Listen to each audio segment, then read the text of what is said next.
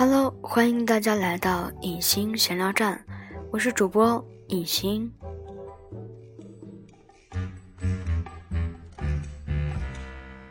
欢迎大家继续收听《十五岁上北大》专辑上篇第一章，从弱智生变成优等生。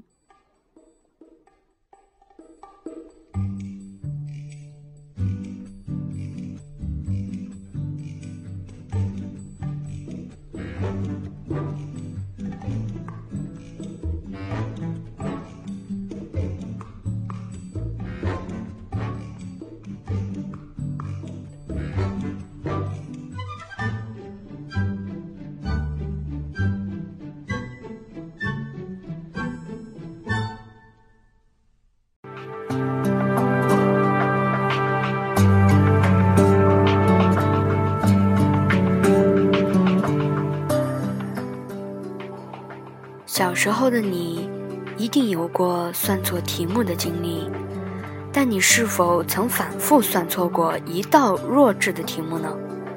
我相信不会。然而，这样的事儿又被我撞上了。小学二年级时，我们早已学过了加法，并开始学习乘法。有一天，数学老师向全班发问。三加四等于多少？显然，这是一道极其简单的题目。我踊跃举手，经点名后站起来，大声回答：“等于八。”老师很错愕，同学们都大笑。数学老师以为自己听错了，就走近我，仔细问：“三加四等于几？”不知当时自己是怎么想的。我的回答仍是八。后来老师又问了几次，我仍然做同样的回答。旁边的同学都已经开始拍桌子跺地，笑得前仰后合了。我很感谢当年的数学老师，有耐心、有包容心的他，没有当众指责惩罚我，而是在当天晚上打电话给我妈妈。仔细讲述了白天的情况，并建议是否带孩子去医院看看脑子。也许这是数学老师最好的办法了。就这样，第二天我被批准回了家。读者朋友，如果是你出了这样的问题，你的家长会怎么做呢？如果是你的孩子出了这样的问题，你又会怎么做呢？或许，大部分家长都会对孩子进行严肃批评，或真的带孩子去医院看脑子、查智商。但令人意外的是，我的妈妈并没有这样做。妈妈既没有批评我，也没有带我去医院，甚至没怎么提这件事儿。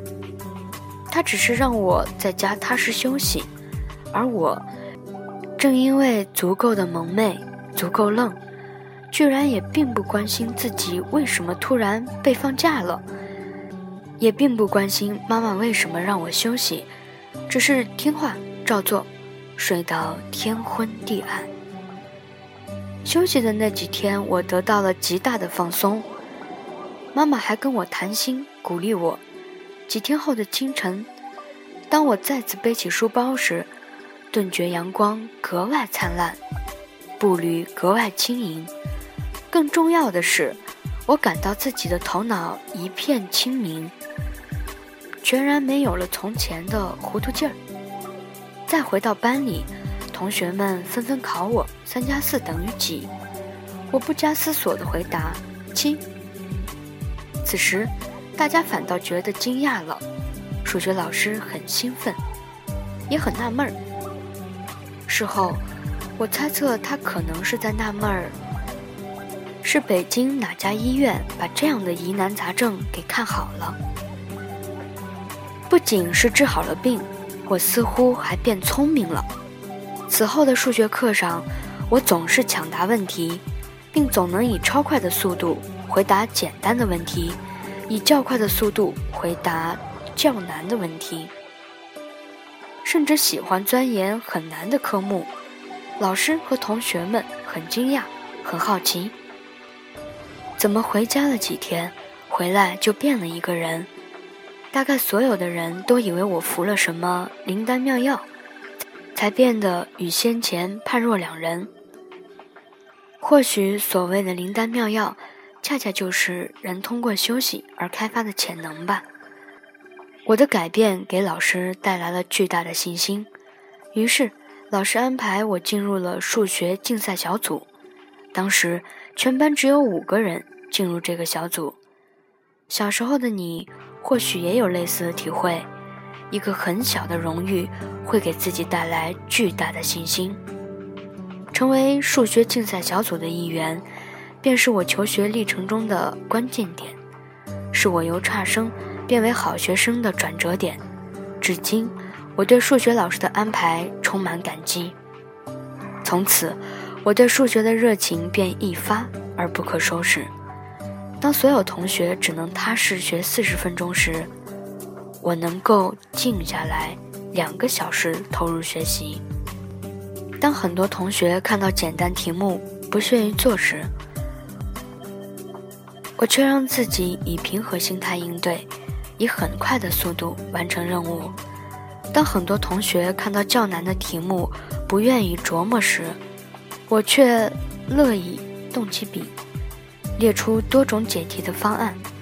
我喜欢在台灯下静思，喜欢靠在堆满草稿纸的沙发上计算，喜欢对着一道题目让思路疾驰千里，喜欢在散步中进行奇思妙想，喜欢有关数学的一切。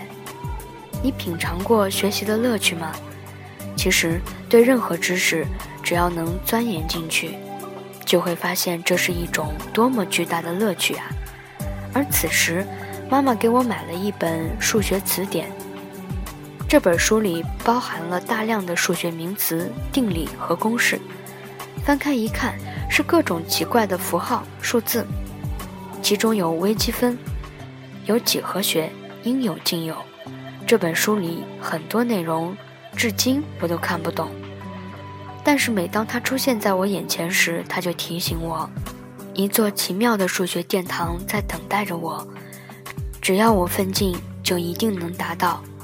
看不懂的书，居然照样能起作用，这说明了什么？如果你学了辩证法，一定会看明白。有些书是为了让你看懂而买的，有些书是为了让你看不懂而买的。或许。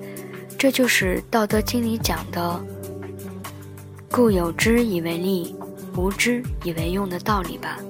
说远了，就这样，日复一日的投入，几个月后，在小学二年级的下半学期，我便获得了数学竞赛全区三等奖。三年级时，我获得了数学竞赛全区一等奖。小学生获奖固然不稀奇。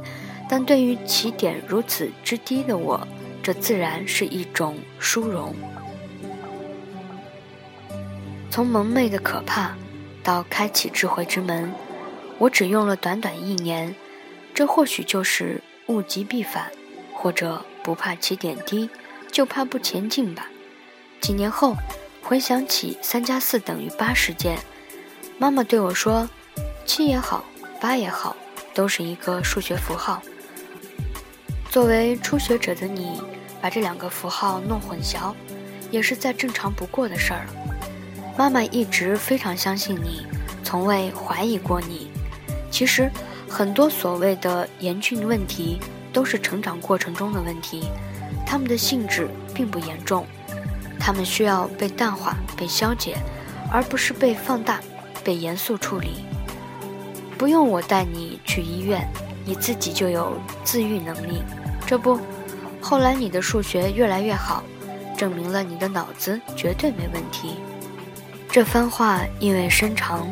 其实，在我们每个人的成长过程中，我们是否容易把一些问题小题大做，而恰恰忽略了自己的自愈能力呢？从故事中，或许细心的你还发现，在面对他人的嘲笑、奚落时，在被放假时，我是一个很迟钝的人，甚至迟钝到根本察觉不出这些负面的能量。没错，我把这种迟钝叫做钝感力。有时候，钝感力就是我们面对非议时保护自我的武器。它会让我们变得皮实耐摔，它会保护我们的信心和锐气。日后，我愈发感到钝感力对我们的成长太重要了。在成长过程中，我们不仅需要一颗敏锐的头脑，有时还需要一颗钝感的心。